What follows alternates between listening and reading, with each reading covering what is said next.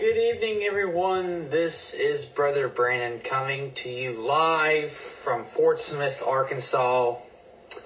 And uh, wanted to come on here and say, see how y'all doing, and um, kind of see, uh, just really just um, what y'all been doing, and just wanted to just come on here and talk to y'all for a little bit, share some things a little bit. Um, I'll wait for a couple minutes and see who comes on here, uh, and then we'll get started. Uh, but anyways, um, I guess while we're waiting, I just would hate to be kind of just like silent, but uh, it is good to be on here, and um, seems like it's been a long time since ever I ever done Facebook Live feeds. Um, I mean, I went from doing that to now YouTube and not really doing so much on Facebook Live. And not sure why that is, not kind of, sh- not quite not sure why, um, you know, but it is what it is. And so um, but I wanted to just kind of share some thoughts with y'all tonight. Um, this video is entitled uh, God Can Use You. And I just want to share something from Amos, the book of Amos, chapter 7. And starting in verse 14, it says, Then answered Amos and said to, to Amaziah, I was no prophet neither was I a prophet's son, but I was an herdman and a gatherer of sycamore fruit. And the Lord took me as I followed the flock, and the Lord said unto me, Go prophesy unto my people Israel. Now therefore hear thou the word of the Lord, thou sayest, Prophesy not against Israel, and drop not thy word against the house of Israel. So we see here that Amos was not a prophet and he was he was not a son of a prophet. Amos was a simple herdman and a gatherer of sycamore fruit. And so he was kind of, as you'd like to say, is your average Joe. There wasn't anything special of him. He was just your average, he, was just your average Joe. He was just your average person. Okay? But now, just because he was your average Joe does not mean that God did not use him in a mighty way.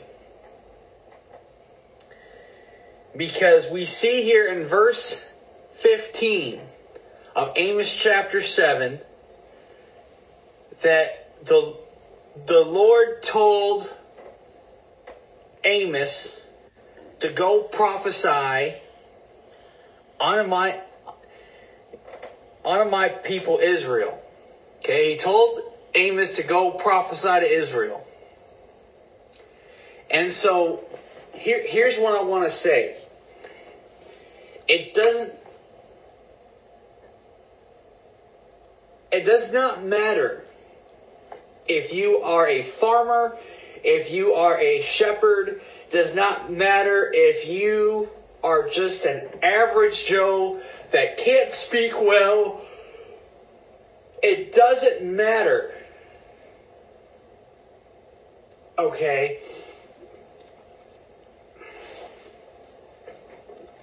it doesn't matter who you are.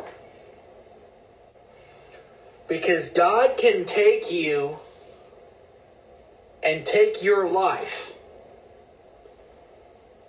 and do something so amazing that even you cannot comprehend. In other words, that God can take your life and use it for His glory. He can take your life and use it for His purpose. He can use you in a mighty way.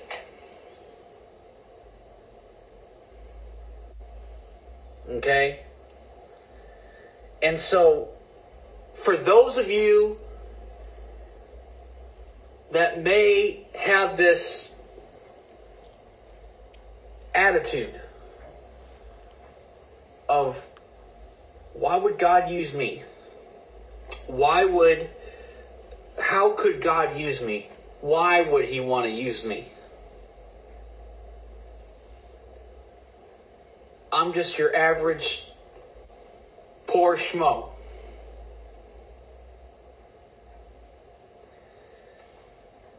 The truth of the matter is, like Amos, God wants to take your life and use it in a mighty way. It doesn't matter how average you are. As a matter of fact, God would prefer it if you were just an average Joe. Why? Because God is not looking for the elite. He's not looking for the top elites. He's not looking for any elitist. He's looking for your average Joe. I want you to consider something here. Just as God told Amos, who was your average herdsman, there's nothing there's there's nothing extravagant about Amos. Amos was just a herdman. He was just a gatherer of sycamore fruit. That's all he was. He was a fruit gatherer and a herdsman. That's that's it. And God told him to go prophesy to to Israel. But just as God told Amos to do that, I want you to consider who Jesus chose for his apostles.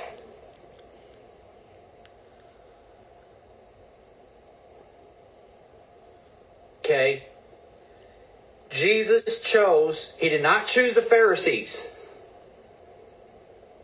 Although I will say, he did save a Pharisee, a Pharisee named Saul, who then became Paul.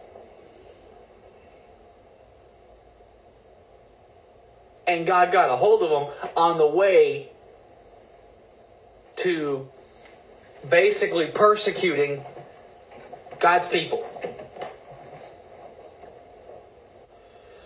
But you notice that in the Gospels, who did Jesus choose?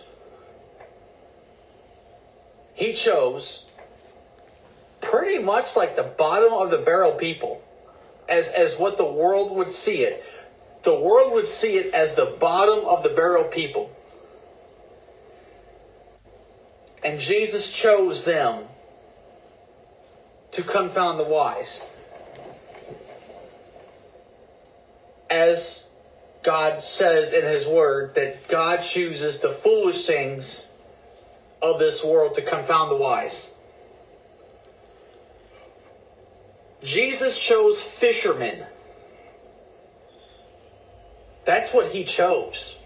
He chose fishermen your average fisherman to go and preach the gospel. That's what their occupation was.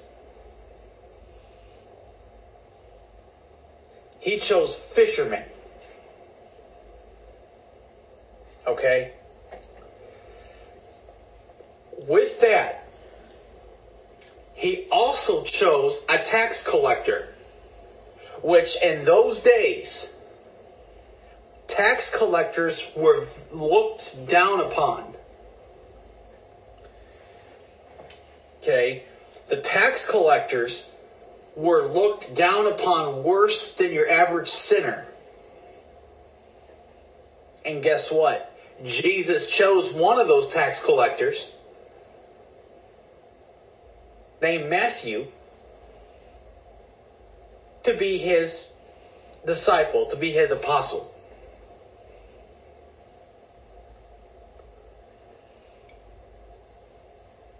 But you never, but when you read through the Gospels, you never see Jesus giving a high five and commending the Pharisees and Sadducees.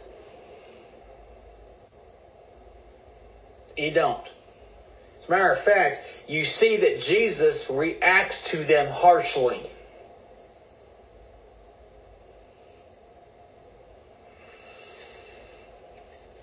See, whether people and, and, and, I want I want you to think about something about the, the Pharisees and Sadducees. The Pharisees and Sadducees were the elite. They were the so-called religious leaders in that day. But have you but have you actually noticed that these so-called religious leaders were actually also political leaders? Why? Because the Pharisees and Sadducees proclaimed that they had no king but Caesar. Which means, which should show you that they were in it. They were in politics. Probably. Most likely. They were, they were also political figures.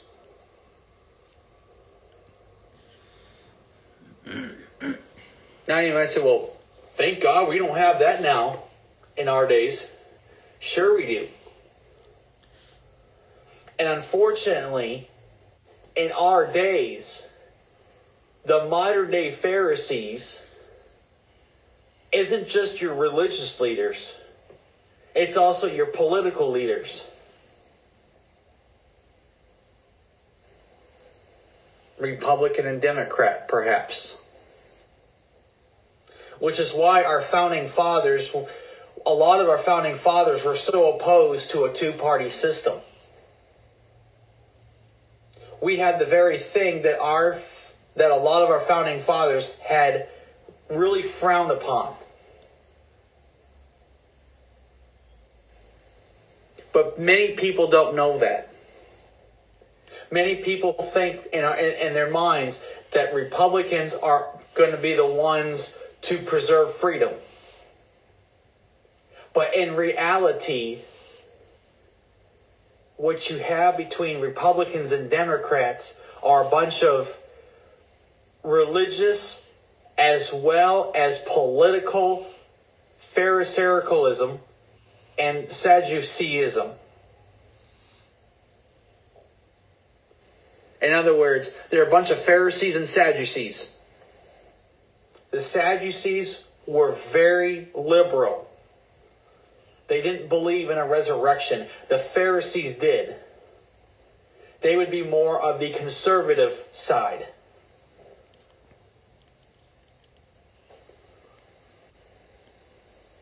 Here's why I say all this. Is because you don't see Jesus going to those people, recruiting them to be apostles. You, you didn't, you never saw that. There's only one Pharisee that he actually recruited to be an apostle. That was Saul, who then became Paul. But God humbled Saul and used him in a mighty way.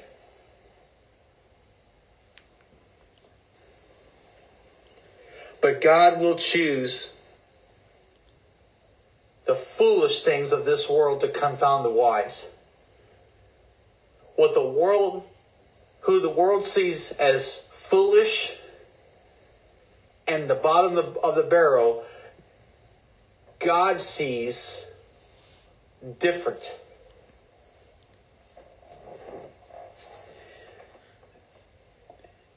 Sometimes I think we tend to put God in a box. We tend to assume that God only wants the best. But you have to understand Moses was the stutterer. Moses was also a murderer. He murdered an Egyptian and buried him in the sand.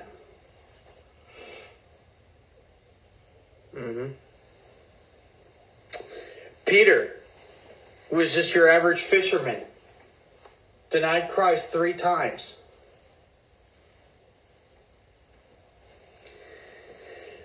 David was a murderer and adulterer. Samson was an adulterer, a fornicator, and a womanizer. Am I saying that it's okay for people to have sin? God forbid. I say these things to show you that even the most sinful, rotten, dirty, rotten, filthy person, God can take, clean up, clean them up, and use them in a powerful way.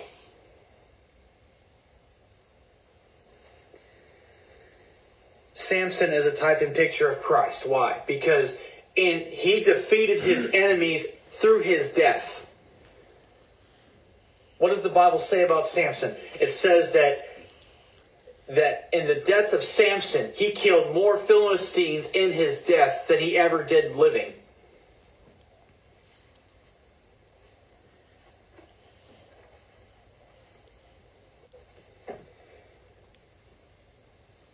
God uses and will use your average people. So I just want I want to say this. If if you're watching this,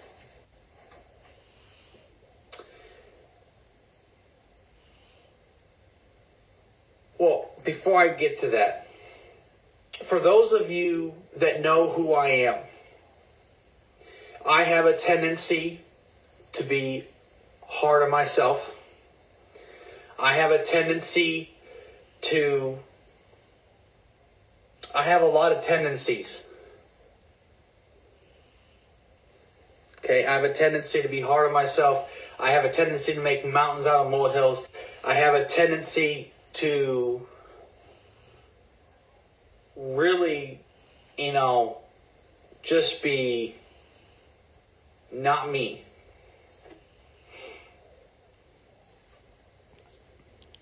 I also have tendencies on questioning God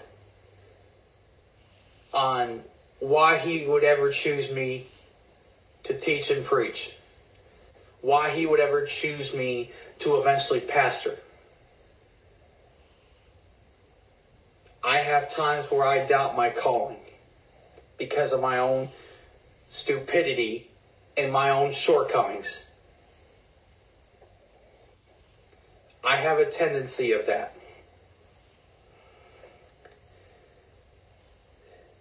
Sometimes I think we ought to we need to take a step back and realize that because God called you in a specific area, God is not sorry for that. God's not going to repent for that. If He's called you to something, He means it. Okay? The gifts and callings of God are without repentance. God's not sorry for calling you to where He wants you to be. He's not sorry. God called you for that because of maybe things that you may not see right away. Sometimes I fail to see that in my own life. I say this not to say woe is me, but because I want to show you that I am just as human as you all. I have a flesh. I might be on YouTube and preach and teach and read the Word of God and get the Word of God out. But that does not make me better than you. Actually, as a matter of fact, that just shows you that I need God's grace. Probably even more so. because it is God's grace that can get me through those times of trials. It's God's grace that can get me through preaching messages and, and, and reading the word. It's God's grace that gets me through all that. And believe me, I need a lot of it. I need it every day. I need to depend on it. And just as I need to depend on that, you also need to depend on that.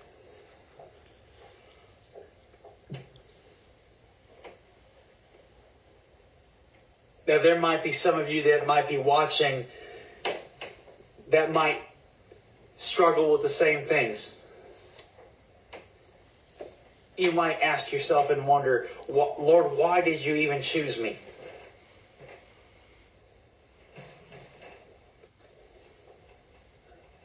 let me tell you, let me just tell you this is that again, God is not sorry for calling you to where He's not sorry for calling you what you've called to be. And the truth of the matter is, God has called you in that area because God has equipped you and gave you gifts for that area. And if God has given you gifts in that area, to equip you in that area, that is where He wants you to be.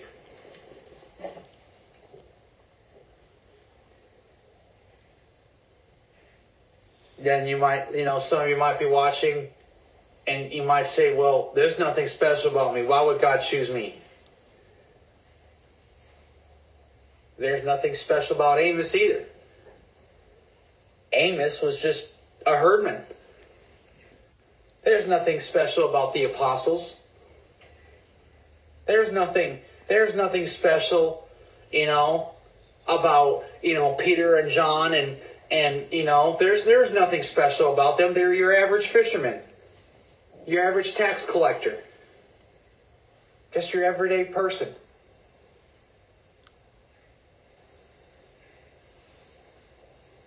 If God called them into such a high calling, what makes you think he won't do the same for you? Now, I'm not saying that you will be an apostle by no means, that the apostle, the office of apostle is closed. But why would you, why would you devalue what Christ did at the cross by you thinking that God can't call you into a high calling? You know, I've been at Crain Kia for about eight months now. I work with some great people. I've got a great boss who God has used on numerous occasions to remind me of some things.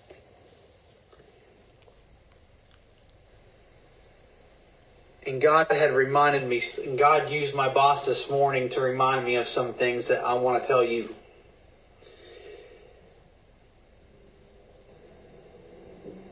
we ought not to be hard on ourselves. We ought not to be critical of our own selves. We shouldn't be putting ourselves down. I shouldn't be putting myself down. I'm susceptible and very, um, I have a tendency of that. I have a tendency to put myself down. A lot of times I'll say it jokingly, and even that I really probably shouldn't. But the people that I work with know that I have that tendency to put myself down. And my boss, he said, Brandon,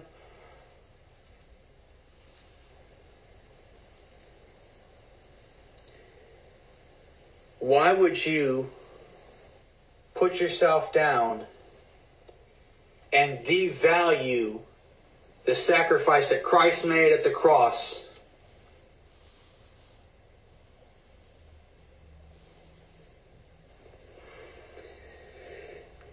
in your life. He's, he had a point. There is absolutely no reason for me to be putting myself down.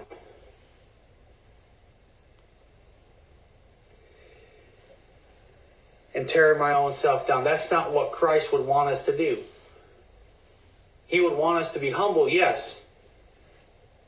But there's a difference between being humble and just flat out tearing yourself down and, and, and, and saying stuff that's not edifying.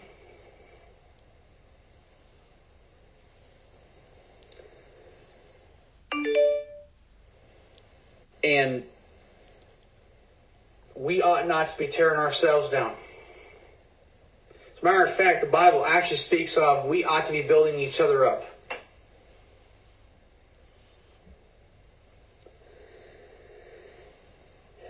And um,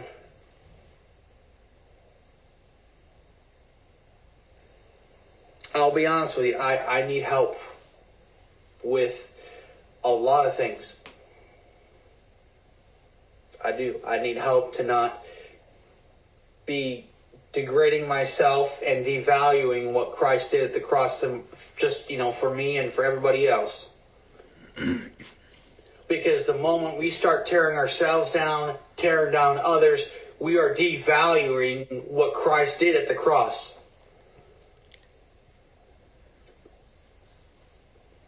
And we have to remember there is tremendous value in what Christ did at the cross. Who are we to play God and devalue that? Who are we to be tearing ourselves down along with everybody else?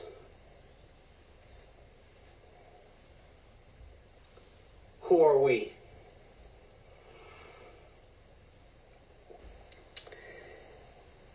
It's true that Without Christ, we are nothing.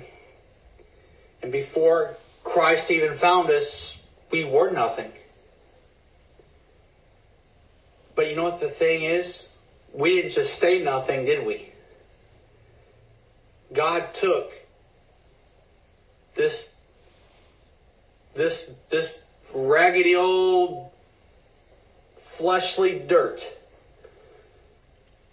died on the cross for my sins and as well as everybody else's. But when he came in my life, he took my life and made a new creature.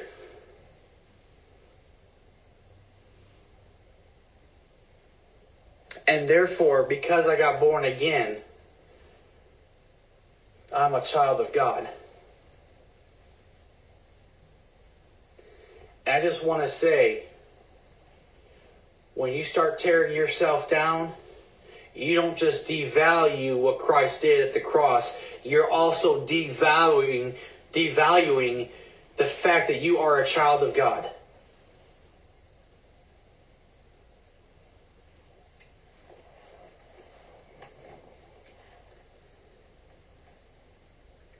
And so, no matter who you are, no matter what you do for a living. You may be just your average Joe. You may be just your average delivery driver. You may be just a tent maker. You, you want to know something? That's what Paul was. Paul was a tent maker. That's what he was. He was a tent maker. Do you think being a tent maker was extravagant? No. Do you think being a tent maker was was one that made you all rich? No.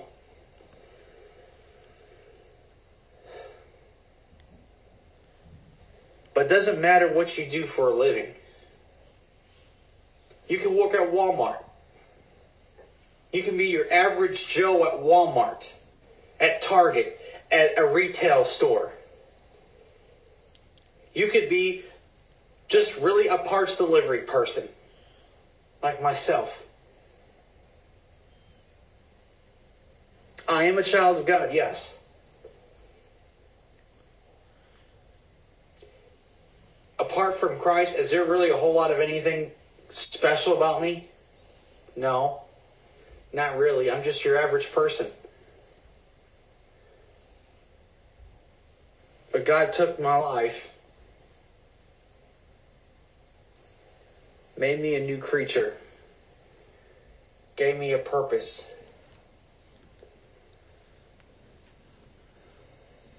And be able and was a, and is able to make me into something that would glorify him.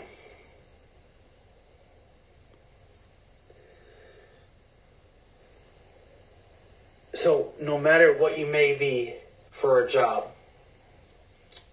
God can use you in a mighty way. He can. God can use you in a mighty way. Amen. Been at it for 30 minutes now. Can't believe it. Time flies. And so, I just wanted to say this to be a comfort to you. I want I, say what I say to be a comfort to you, but to encourage you. You may be wondering, well, what's so special about me? Why would God want to use me? Well, there's not a whole lot of special with Amos. He was just your average Joe. And yet God was able to take him and use him in a mighty way. And if God could do that for Amos, if he could do that for the apostles, if he could do that for all the prophets, how much more can he do the same for you? Don't ever devalue what Christ did at the cross. Don't don't devalue the fact that you are a child of God. And I'm speaking to you, believer. Don't devalue your don't devalue the fact that you are a child of God. Don't tear yourself down.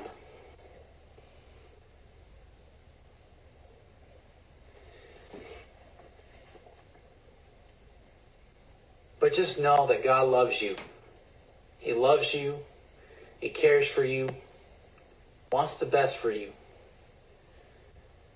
Now I say he wants the best for you because he knows what's best. Sometimes we need to go through trials. We have to go through tribulations. We must, through much tribulation, we must go through much tribulation to enter into the kingdom of heaven. But God knows what's best. He knows what's best for you. He knows what's best for me. We ought not to question that. And if we do, we just, Lord, forgive us. Not saying that it's wrong to ask God questions, not to say that, you know, ask, you know, questioning things is a wrong, is a bad thing. No. But we have to understand that God knows what's best. Why? Because He knows you better than you know yourself. God knows where you need to be at the time that you need to be. He knows all that. He knows your future. He knows everything about you. He knows even the sins that you will commit tomorrow. He knows what tr- what things you'll fall into. He knows this stuff. Things just does things do not take God by surprise. He knows every single detail of your life. He knows he has every single hair on your head numbered. He does. And I want you to think about the billions of people that live on this earth. Think about that. He knows. He um, he knows everybody's name. But not everybody is his kid. Okay? Not everybody is his child. It's only those who are born again of the Spirit and sealed and put their faith and trust in Christ and what he did at the cross. It's those people that are his kids. And God will take care of his kids. He will.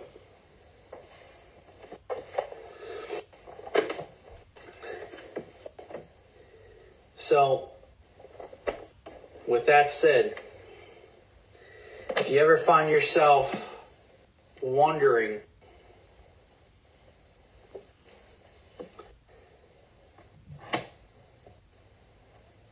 why me? Or God can't use me because I'm not anything spectacular. Amos wasn't. The apostles aren't. Just your average people. And God took them and used them in a mighty way. That He did. That He did. Well, um, wanted to share that with you all today. Hopefully, it can be a comfort to you and to all those who are listening. Um, I may see if I can find a way to download this, put it on Sermon Audio, put it on uh, on uh, YouTube, you know, whatever. I don't know if I how all this works now because things have changed with this. So, anyways, just trying to be real with you. That's all. Trying to be real with you, but also trying to be honest and trying to, you know, tell it as it is. Amen. So, anyway, you guys have a good night.